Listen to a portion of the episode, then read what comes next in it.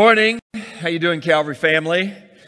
It's really good to be with you today. Didn't the worship team really bring us some songs this morning just to understand um, how good our God is? Joy in the house of the Lord. We're going to talk about inexpressible joy today. We're going to look at the letter of the Apostle Peter to the church in all of Asia. So you're going to take your Bibles this morning and go to the first letter of the Apostle Peter.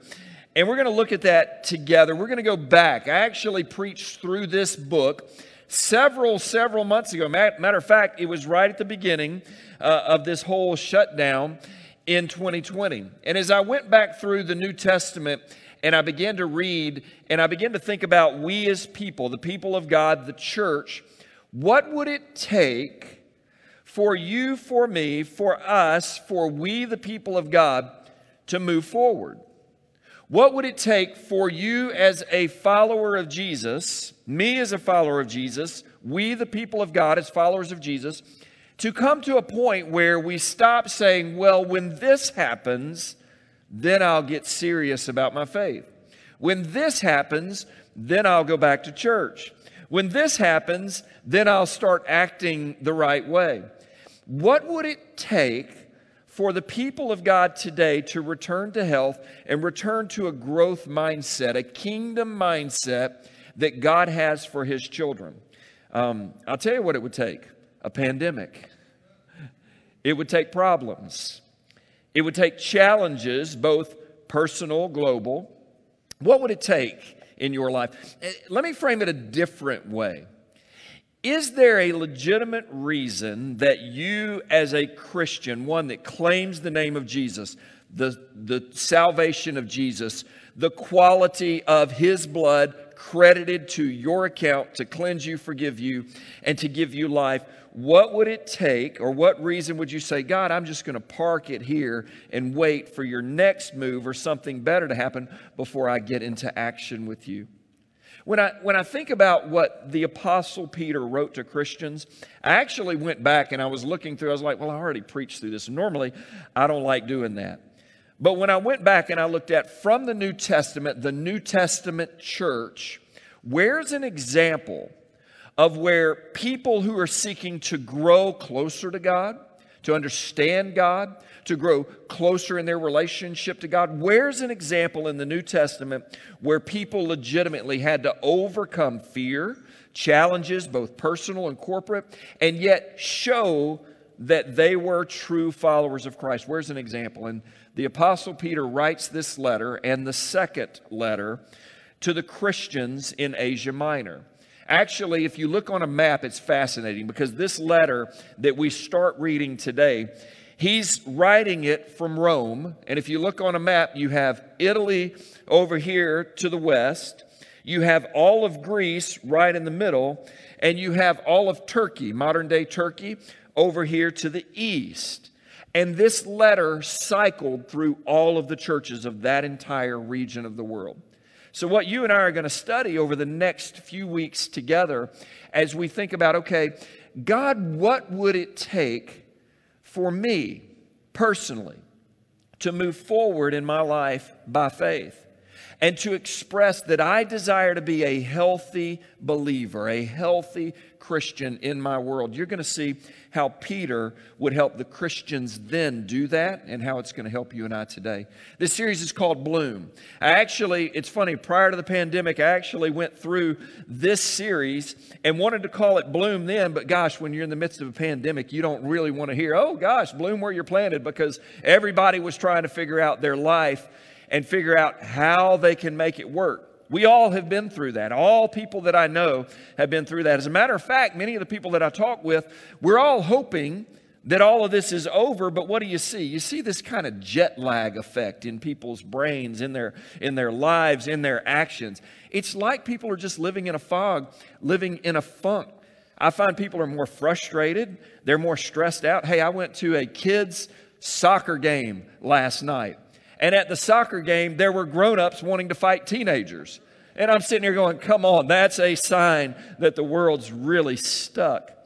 As Christians, how do we move out of that stuck place? How do we move out of that point where, gosh, we, we've forgotten who we are and therefore we need direction. How do we do that? Well, the Apostle Peter, he teaches the Christians then, and I, I hope that together you and I can learn how to bloom and to bloom where you're planted. What I find in life for many people is that we usually get stuck waiting on the next. We get stuck waiting on the next relationship, the next job, the next location, whether that's a, place that we're going to move our family or whether we're going to retire. And people get stuck in life. I think if you look at our culture and our country, people have gotten stuck in a lot of ways over the last couple of years. How do you avoid getting stuck? You learn to bloom as a Christian and to bloom where you're planted. And the Apostle Peter writes these words. I encourage you to read along with me just the first 12 verses of the first letter of the Apostle Peter. This is what he says Peter, an apostle of Jesus Christ, to those who reside as aliens, strangers scattered throughout Pontus, Galatia, Cappadocia, Asia, Bithynia, who are chosen according to the foreknowledge of God the Father, by the sanctifying work of the Spirit to obey Jesus Christ and be sprinkled with his blood. May grace and peace be yours in the fullest measure. Blessed be the God and Father of our Lord Jesus Christ, who, according to his great mercy, has caused us to be born again to a living hope through the resurrection of Jesus Christ from the dead to obtain an inheritance which is imperishable and undefiled and will not fade away, reserved for you in heaven, who are protected by the power of God through faith for a salvation ready to be revealed in the last time.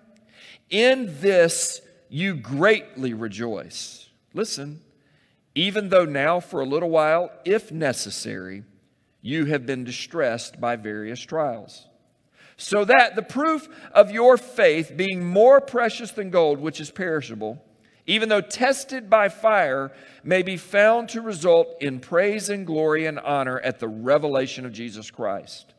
And though you have not seen him, you love him. And though you do not see him now, but believe in him, you greatly rejoice with joy inexpressible and full of glory, obtaining as the outcome of your faith, the salvation of your souls. As to this salvation, the prophets who prophesied of the grace that would come to you made careful searches and inquiries, seeking to know what person or time the Spirit of Christ within them was indicating as he predicted the sufferings of Christ and the glories to follow. It was revealed to them that they were not serving themselves, but you. In these things which now have been announced to you through those who preached the gospel to you by the Holy Spirit sent from heaven, things into which angels long to look. Now, this first introduction, as the Apostle Peter gives to the Christian, Christians in that region of the world we talked about is very important because this letter is written to a group of people of whom many of you today, many of us sitting in this room, would be a part of that. The interesting thing about the Apostle Peter's ministry is it tracks back, if you remember in the book of Acts, how Peter was revealed in a dream that all people were able to receive the message of Jesus Christ, not just the people of Jewish heritage. They were called Gentiles. In the culture of that day, you were either, as viewed by the Jewish people, someone of the heritage and the line of Israel, a Hebrew of Hebrews, and therefore you were God's special person. That's how they began to view themselves. And if you did not fit into that group, you were a Gentile. And many of the frictions that occurred in that culture, in that generation, was you're either one or the other. And if you're not a person of Israel, a Jew by descent or by choice, then you're a Gentile. And Gentiles, according to people believing back then, were excluded from the grace of God. Now, what's interesting about that is in Scripture, and the Apostle Peter points this out, in Scripture, that was never taught. But in practice, you know how people do. Even if they are taught the proper way from Scripture, sometimes culturally divisions occur. Sometimes based on attitude, opinion, background, circumstance, and therefore divisions begin to occur amongst people, amongst cultures. We see that today, it happens all the time. And Peter, the Apostle Peter, begins this whole thing by saying, Listen, I'm not writing to the people who are creating the divisions. I'm writing to the church that is primarily made up of people outside of Israel who have received the grace of God, understood the grace of God, and understood who Christ was, received him by faith, and have joined the family of God, even though they weren't born by heritage in the family of God. It would be like today, for example, maybe you've been raised in a Baptist church and someone asks you the question, Hey, um, have you given your heart and your life to Jesus Christ? And do you follow Jesus Christ? And you respond, Well, I'm a Baptist. As if you were born into a Baptist church, or you've attended a Baptist church, or maybe you've been baptized in a Baptist church, and that's good enough. But you've never actually, by faith, personally, genuinely, authentically said, Yes, Jesus' blood is my sacrifice. I am grateful that his forgiveness comes to my life, and I'm a follower of Christ. Uh, perhaps in our culture, you might try to share the gospel, not your religious orientation or your denominational affiliation. You might try to share the gospel with somebody, and they will throw up, Well, I'm this. Maybe I'm Catholic or I'm Presbyterian. Do you realize that's not the answer? And Simon Peter is saying to the church, You have been affiliated as people who were outside of the Jewish heritage. You were Gentiles, and yet you came into the family by Christ. So I want you to understand how big of a deal it is, this salvation that you have, and what it means for you as the church in Rome in Italy, in Greece, and in Asia Minor to live out what you have received. He begins to teach them how to do this. As we walk through these letters, we're going to literally go through them verse by verse. Because I don't want to miss a moment to help you and I and the people of God today. You are the children of God today by Christ to learn what it means to be a healthy Christian to bloom where you're planted, to begin to reflect what it means to be a child of God, and to impact your world no matter what it looks like around you. Because a lot of people are going to stay stuck waiting on pandemics to end, waiting on elections to occur, waiting on all kinds of things to happen in their life. And if you're waiting on that, you're going to remain lost. You have something greater as a Christian within you something that is more important than anything the world can give you. And that is what equips you as a believer to move forward in this world and shine and bloom because God has equipped you right now, right where you are, to be successful. How do we, how do we know how to receive these words that are given to us from 1 Peter? Well, the first thing when I look at this passage, the life lesson, and this is kind of, we're going to break this down today. When I think about blooming and I think about these Christians, and I think about Christians today, I want you to write this down. The people of Christ, because that's who Simon Peter is writing to. The people of Christ, as he writes to them, he helps them to understand the people of Christ, they find no acceptable excuse before God. They are given no acceptable excuse before God to not bloom where they are planted by God. The people of Christ, what you begin to see in the church in this generation, the people of Christ, those who claim the name of Jesus, those who, those who have genuinely received this precious gift of salvation from Christ, they find and they offer no acceptable excuse before God to not bloom where they are planted by God. And the Apostle Peter begins to spell this out. He talks to them about where they're living, what they're going through, who they are, and he helps them overcome. The first thing that he identifies the people of Christ as, he identifies them as people who follow authority.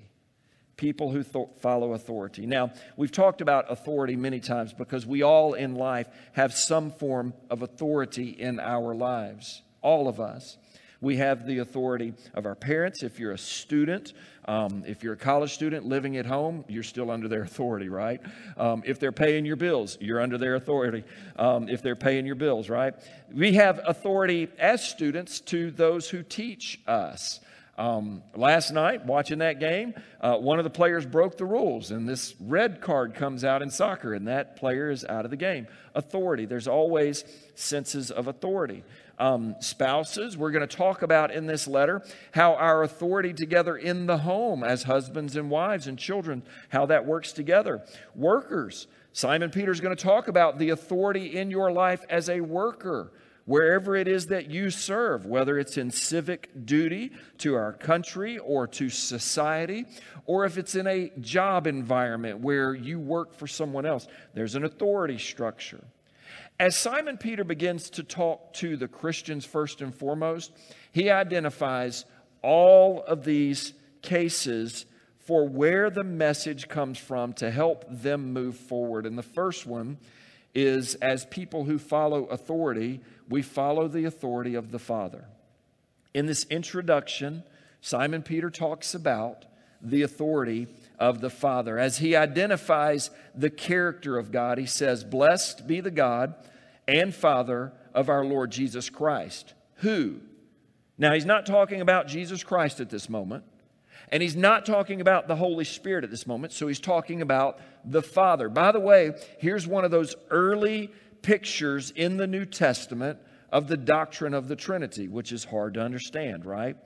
But Simon Peter spells it out in this introduction. Why is there a Father, a Son, and the Holy Spirit? Well, he begins by talking about the authority of God the Father. So when you think about your life as a believer, you're under submission to the authority of God the Father. You have been placed where you are by God the Father. So that blows your mind. You think about, wow, here on the West Bank, here in New Orleans, here in the region, here online, where you are placed, it is under the authority, it is God's prerogative to have placed you there. And he describes the authority of the Father. Listen to this who, according to his great mercy, so, what's the character of God, the authority of God? He's a God who has great mercy toward us. He has caused us to be born again to a living hope. Now, we know that the receiving of being born again to a living hope is through Christ at the prompting of the Holy Spirit. But who initiates it? We all sometimes will just say, um, it's all about Jesus, and we forget that it is the prompting of the merciful Father who had the authority to choose salvation for us and he's the one that initiated the whole process. That's authority. That's someone who cares about us, the first person of the Trinity. He talks about where our inheritance comes from. The Father has created a place where it is imperishable, undefiled, will not fall away, and we are protected how? By the power of God. The power of who? The power of the Father. In our lives, submission to the authority as Christians begins with submission to God. It is God's preemptive work to reach out to us to get our attention, and therefore for us to respond to His mercy and His grace. It begins with Him. So Simon Peter goes through this expression of all that God does to rescue us. Then he goes to the authority of the Son. So, as a Christian, this is where many of us don't have problems. We don't have problems with Christ because we know Christ saves us. But Peter points out how precious that is. As he goes through, he says, You receive this living hope. How? How do you receive the living hope? Through the resurrection of Jesus Christ from the dead. So immediately he begins to say the authority over your life is not a dead person, it's not a dead saint, it's not a dead good man, it's not someone who we think was a great person and, and therefore we honor them. The authority over your life is a resurrected Savior who had the power over death. So immediately he's reminding them of this great theological truth Jesus is not a dead Savior. God initiated it, Jesus fulfilled it, and that's how salvation began to come to your account. He talks about Jesus, who, where he says, all of these things when you are tested. Your faith, faith in who?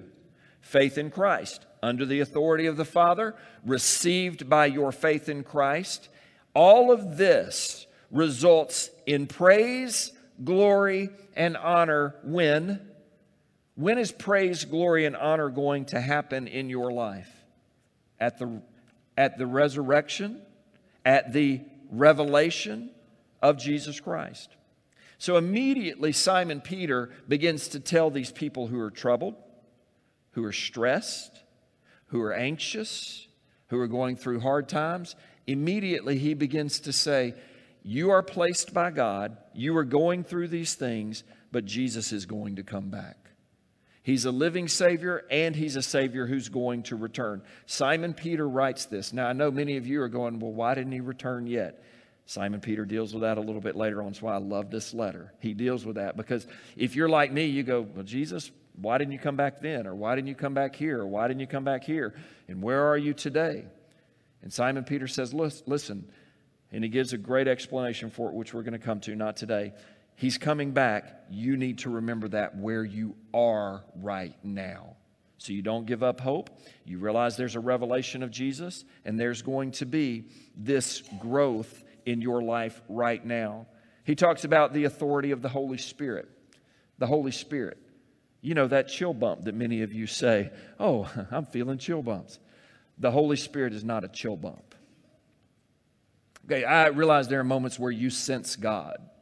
There are moments where you feel the presence of God in church, out of church, special moments where you feel close to God. And the Holy Spirit may initiate those moments, but don't relegate the third person of the Godhead to a chill bump.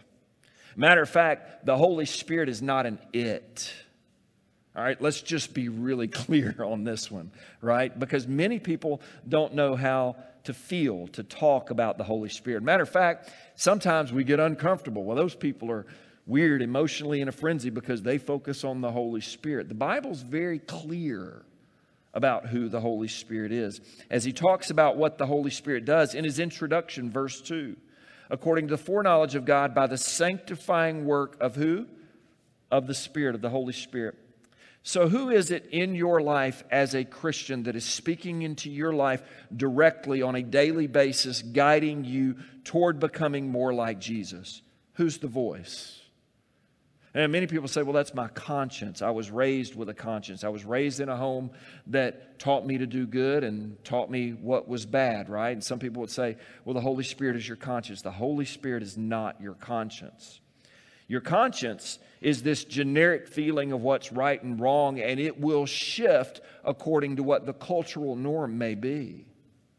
Think about it.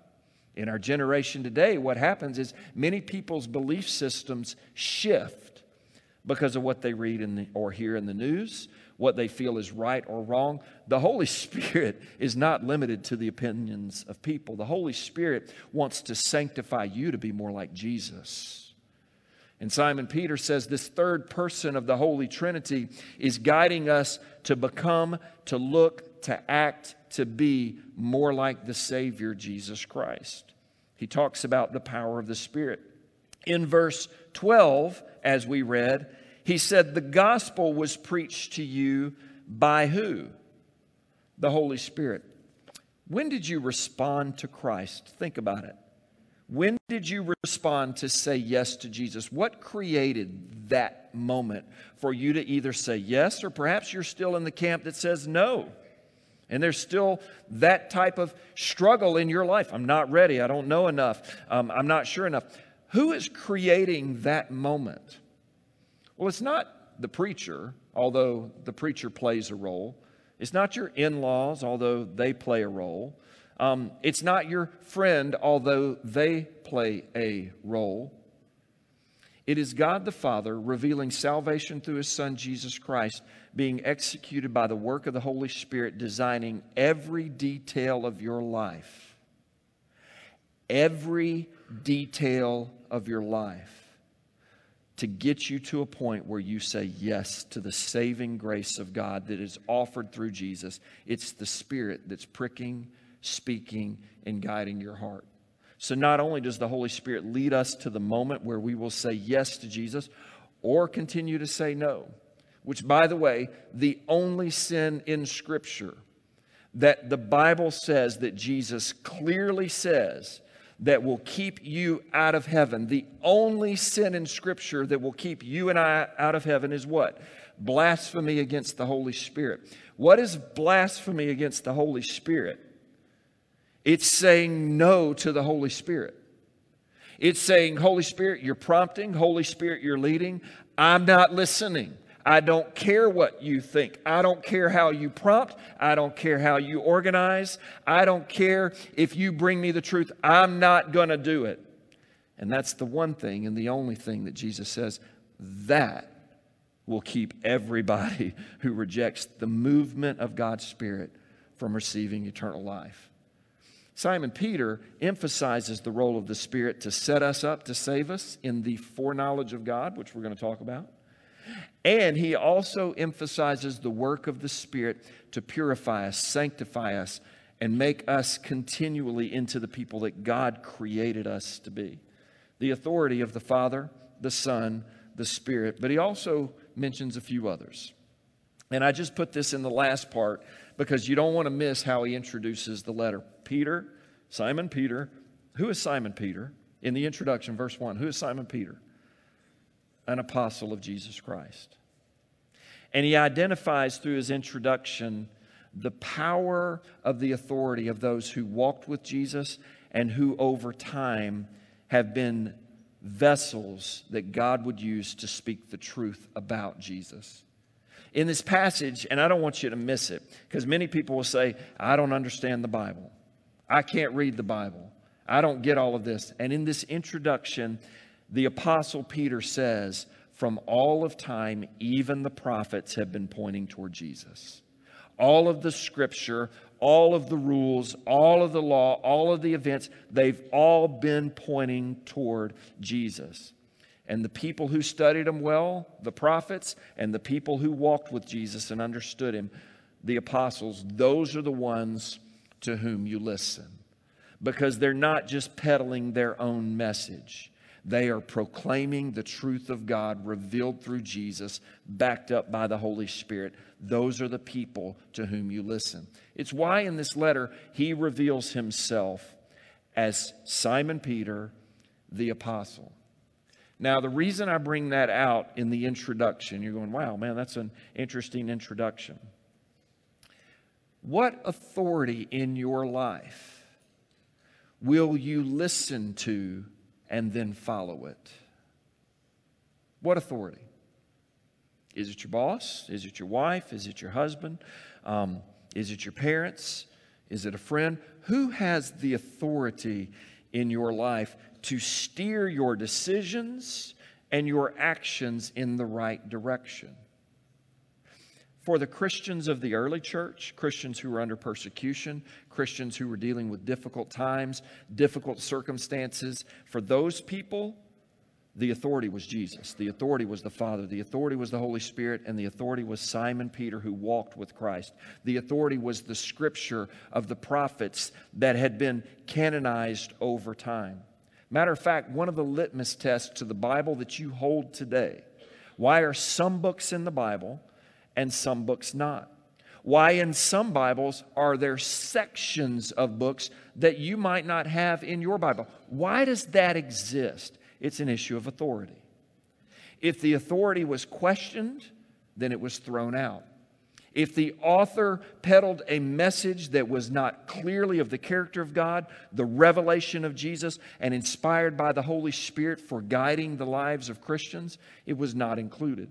You'll go through all of history and you'll find all of these people who were named to be put in the Bible of books and letters and things that they wrote, and they're not included in your scripture. Why? Authority. They didn't have the authority. Who determined the authority? The apostles, the people who walked with Jesus, and the people who walked with the apostles. The letter that you're reading today, fascinating detail, was written in 63 64 AD. So, the turn of the century, about 30 something years, 30 ish years after the crucifixion of Jesus, what you read today was canonized, held, and you get to read today from the year 63 64. Simon Peter writes this from house arrest in Rome. Simon Peter gives his life under the persecution of the Roman Emperor Nero in 67 AD.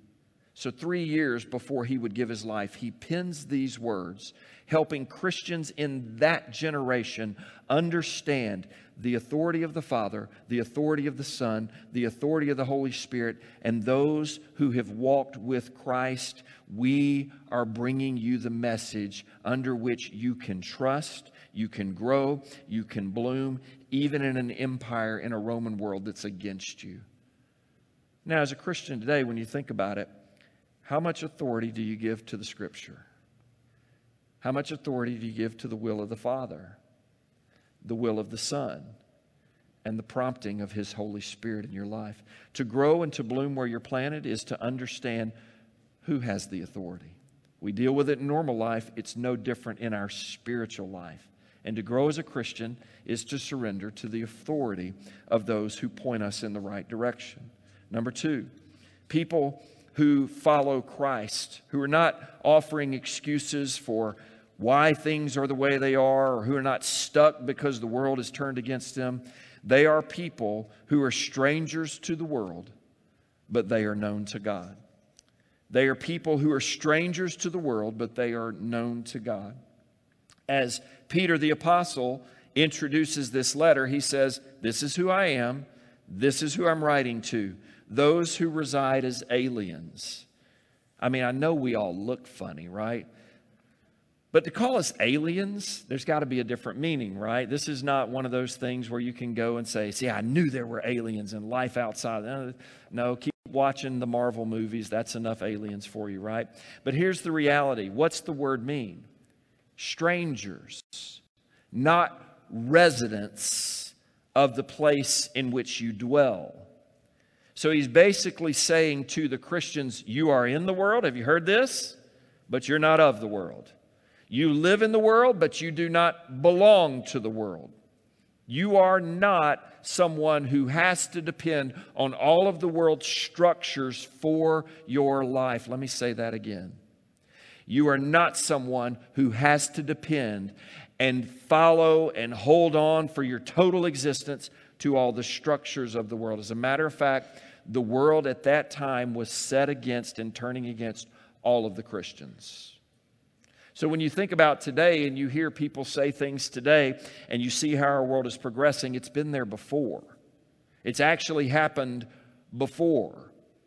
And so when you look at that, Simon Peter, the apostle, in a world that had turned and it was gradually turning, and then it began to speed up in 68. In AD 70, the city Jerusalem, which was the home to the J Church, the Jerusalem church, was destroyed by the Roman Empire. Matter of fact, they blamed the fallout in the world on the Christians.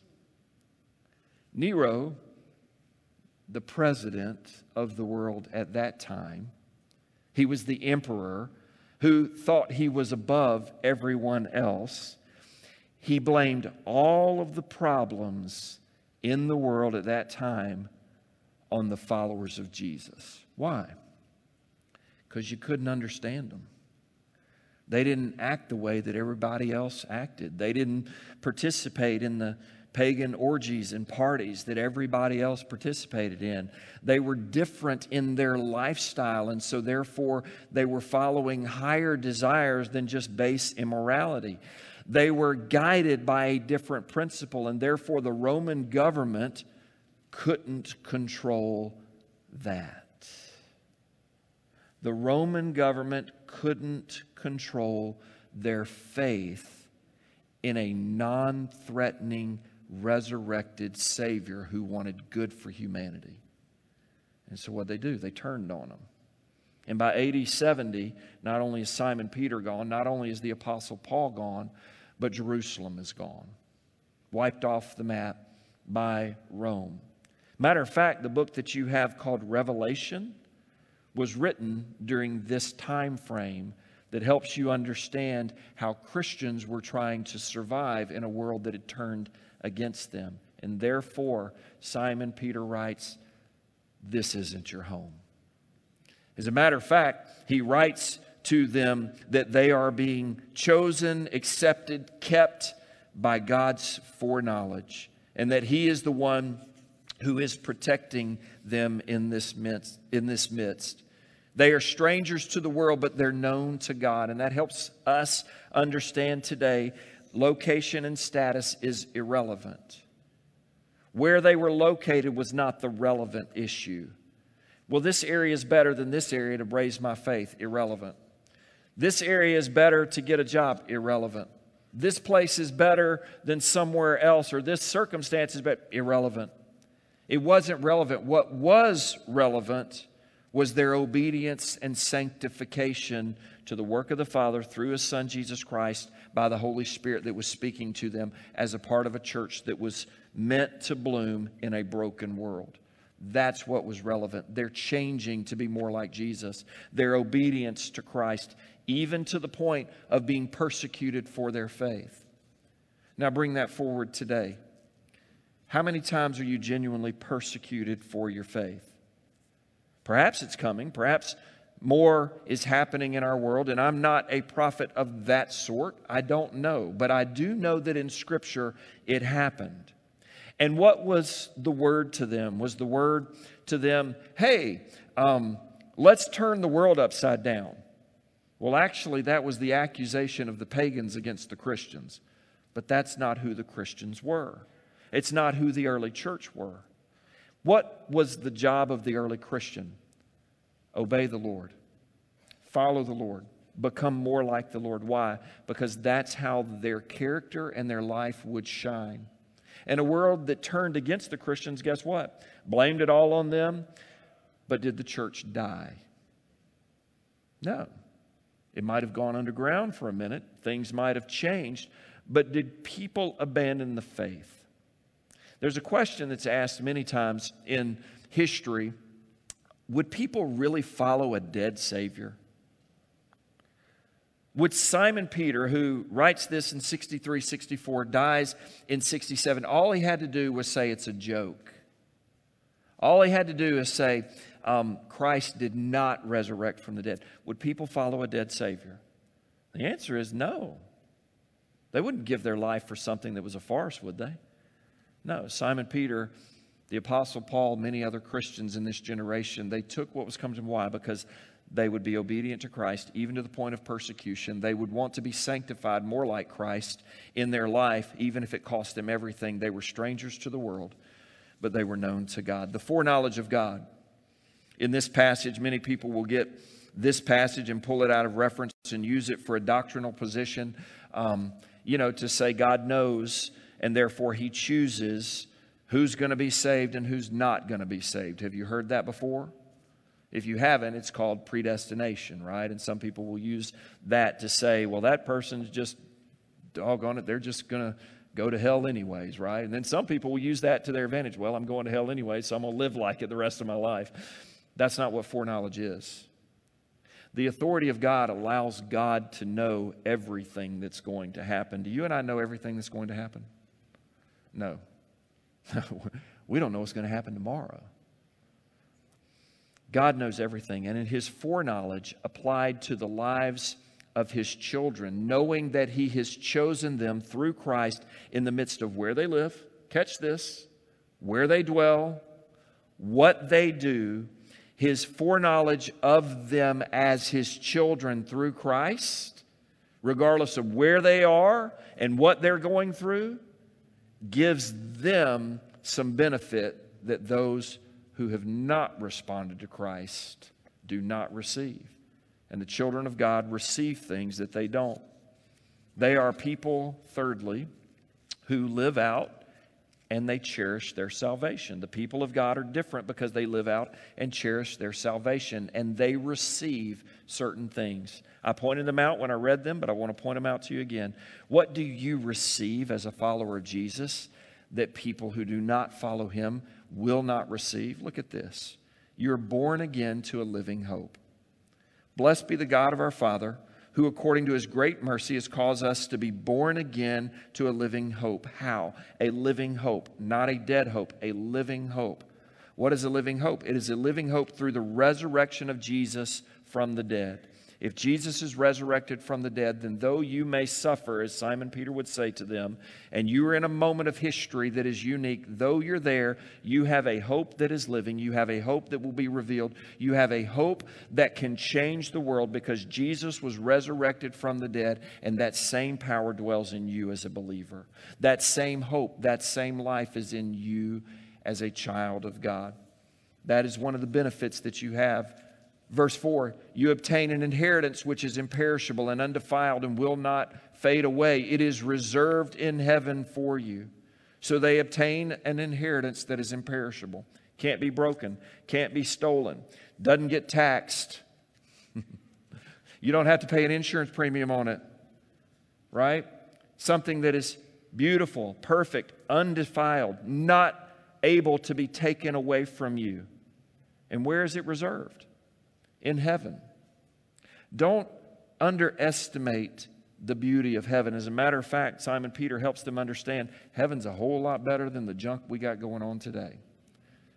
Now, you may not be in a rush to get there, like neither am I, because there's some good things about this world, but heaven's better. The inheritance is imperishable, and that is reserved only for the child of God who is following Jesus and redeemed himself under the blood by faith. You receive the ability to be protected by the power of God. Verse 5 Who, the children of God, you are protected by the power of God through faith for a salvation ready to be revealed in the last time. When? Revealed in the last time. Simon Peter is helping them understand that in the midst of living in a difficult life, a difficult world, their salvation is secure, it's inherited, it's protected, and it's going to re- be revealed in the last time. Well, when's the last time? Well, it's one of two things. And Simon Peter actually helped them understand this. The last time could be the last moment you breathe, because that's going to be your last time. And so, with the Christians in that generation, as he writes to them, your salvation is going to be real when you face God. But there's also a second meaning because there is the revelation of Jesus Christ that he mentioned. And the second meaning is, and it will be revealed when the Savior Jesus Christ and the authority of the Father and the power of the Holy Spirit is revealed at the end of time. And then you'll know you were on the right team. So don't quit, don't give up, even though you suffer for a little while. That is one of the benefits. Number four, this benefit of faith, your faith is tested.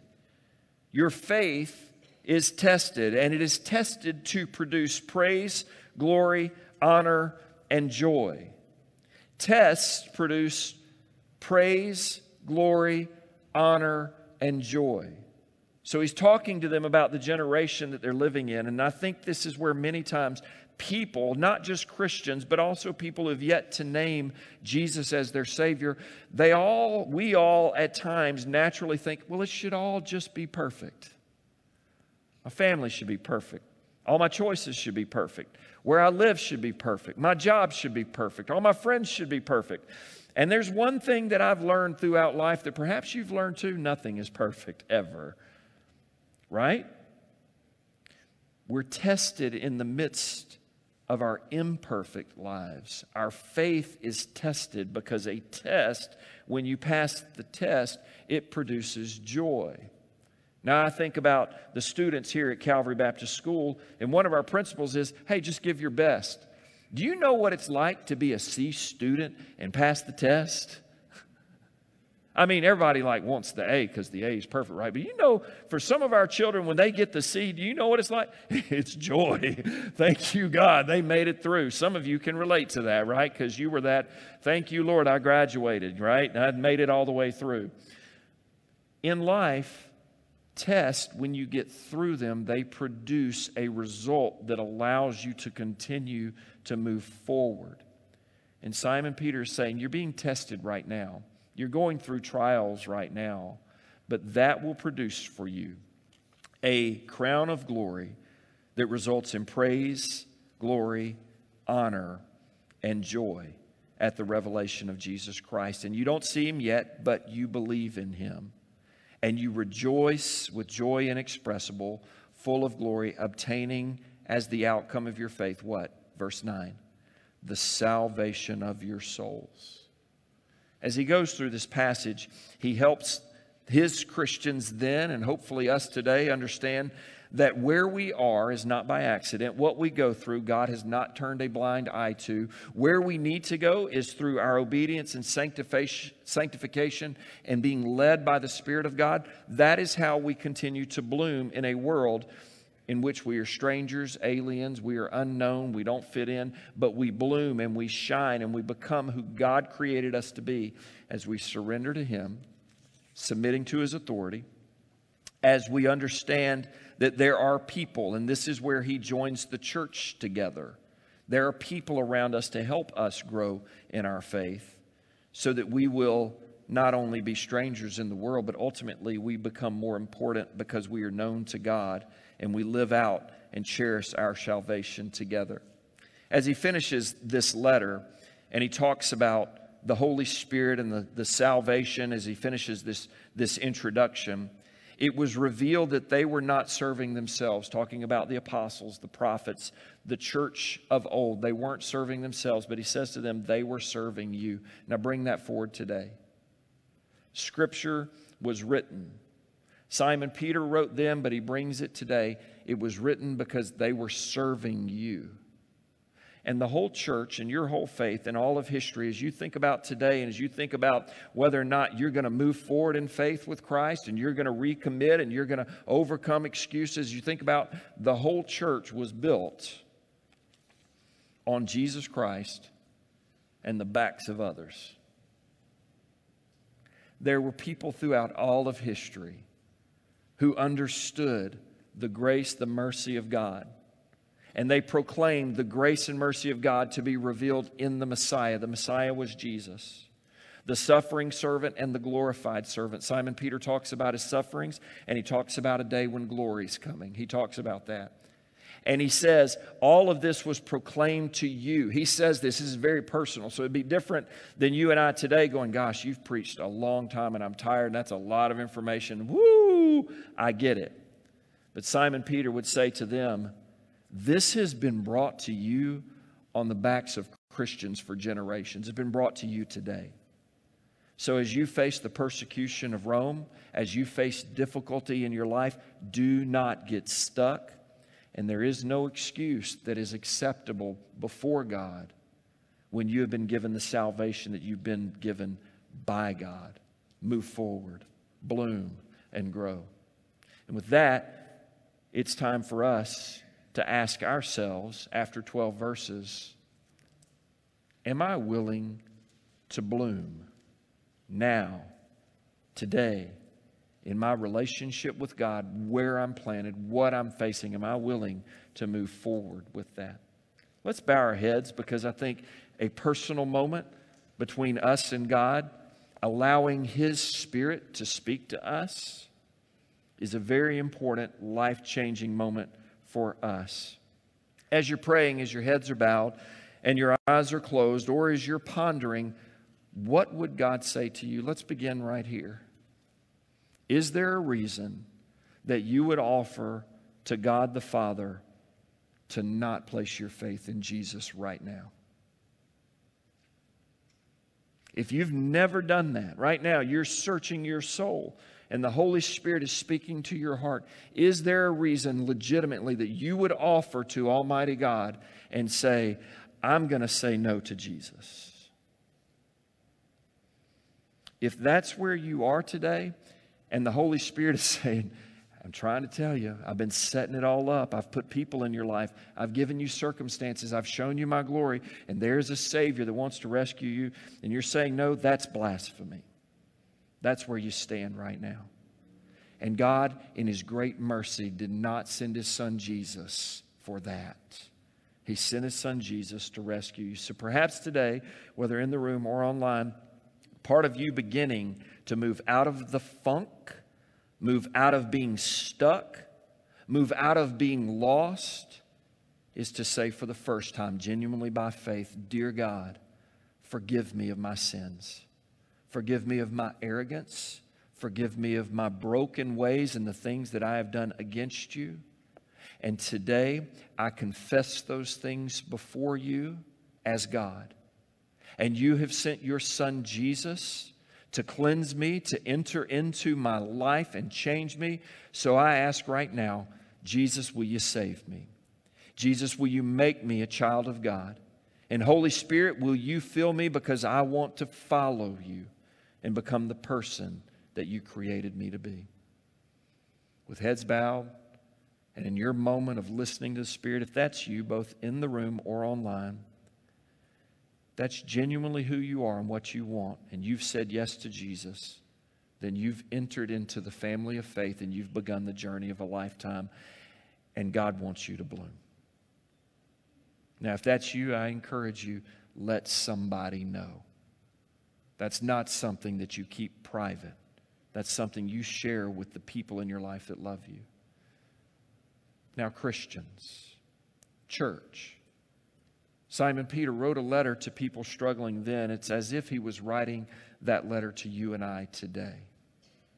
As a Christian, what would you offer to God, to Jesus who saved you, and to the Holy Spirit who dwells in you? As a Christian, what would you offer to him and say, Here's my excuse for not moving forward in the world in which I live?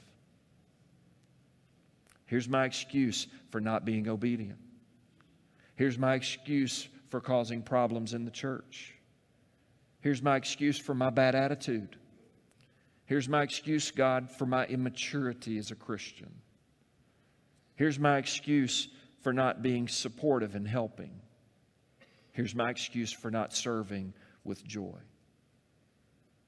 Christian, at the end of the day, when we look at Scripture, when we look at the church, when we look at history, the children of God offer no acceptable excuse to not bloom where they have been planted by God. So, whatever it is today, let's lay that down at the feet of Jesus. Holy Spirit, I sense you working in our room today and in our lives of the people online. And in this moment, we stop because the world's crazy around us. We live in this world, but we are strangers, non residents, aliens.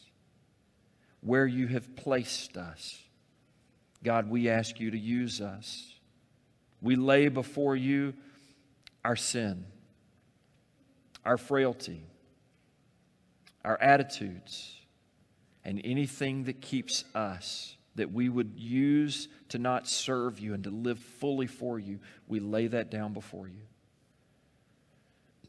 And in the days ahead, not only in this church, but in our community, in the places where you send us and you place us, God, we pray you'll cause the church of Christ to bloom. And we offer these things to you with sincere hearts today because you are God. Jesus, thank you for salvation. And Holy Spirit, thank you for guiding us the entire way.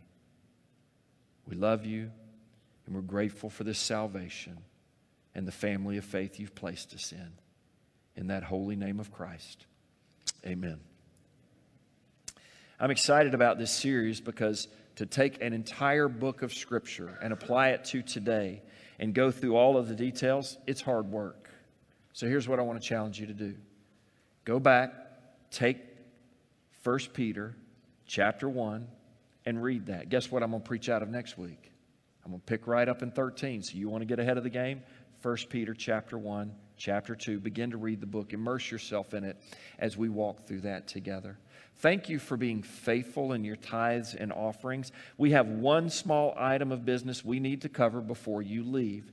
So, according to the way that we operate with our structures by way of our core team and our deacons, you were given a copy, which is our budget for the church. And we've allowed the two week period for you to be able to ask questions, visit, and if you like that, you were able to do that. We promoted that two weeks ago. Here's the reality our budget is a guide. You saw the numbers that we celebrate for what God has done, but budgetarily, we've been behind this last couple of years, but we make it work. We make it work because we're not limited by what the world says. We continue to be creative, and it's a guide, and we seek to fulfill that. You have that. You've been able to look at that. So we need to affirm that as a church. It's just an item of business. So, for all of you who are in favor of affirming the faithfulness of God for what He's been doing through this church, how He's provided in the midst of two storms, two pandemics, two shutdowns, and we continue to move forward because we are the church of God. To affirm that in our commitment to our budget, our giving, and our faithfulness in serving, would you say amen? One, two, three. Amen. Thank you for affirming that. We're very grateful for you. Now, here's the deal. I hate business when it's not really the real business. You need to walk out of this place today. I need to walk out of this place today saying, Jesus, I'm a child of God. I'm thankful for my salvation. I'm thankful for my church. And I want to bloom right now. Right now. Not, I'm coming back to church in a month when everything's taken care of. It's not going to be taken care of in a month. well, uh, I'm going to get right with God when the world gets right. The world's not getting right, it's getting worse. Okay? Walk out of here today and go, it is time for me to bloom in my relationship with the Lord right where I'm planted. Amen? God, thank you for your people. Thank you for your church. Thank you for those that love you for all of history and who have been a part of a faithful group of people throughout all of time who follow Christ and who know the better way. I pray that you'll bless them today. You'll bless your church here and your church around the world as we continue to proclaim the message of salvation, life, hope, joy, peace in Christ that comes no other way. We're so grateful for that today. So speak that word to your children and bless them as they go. In Jesus' name, amen. God bless you all and good day.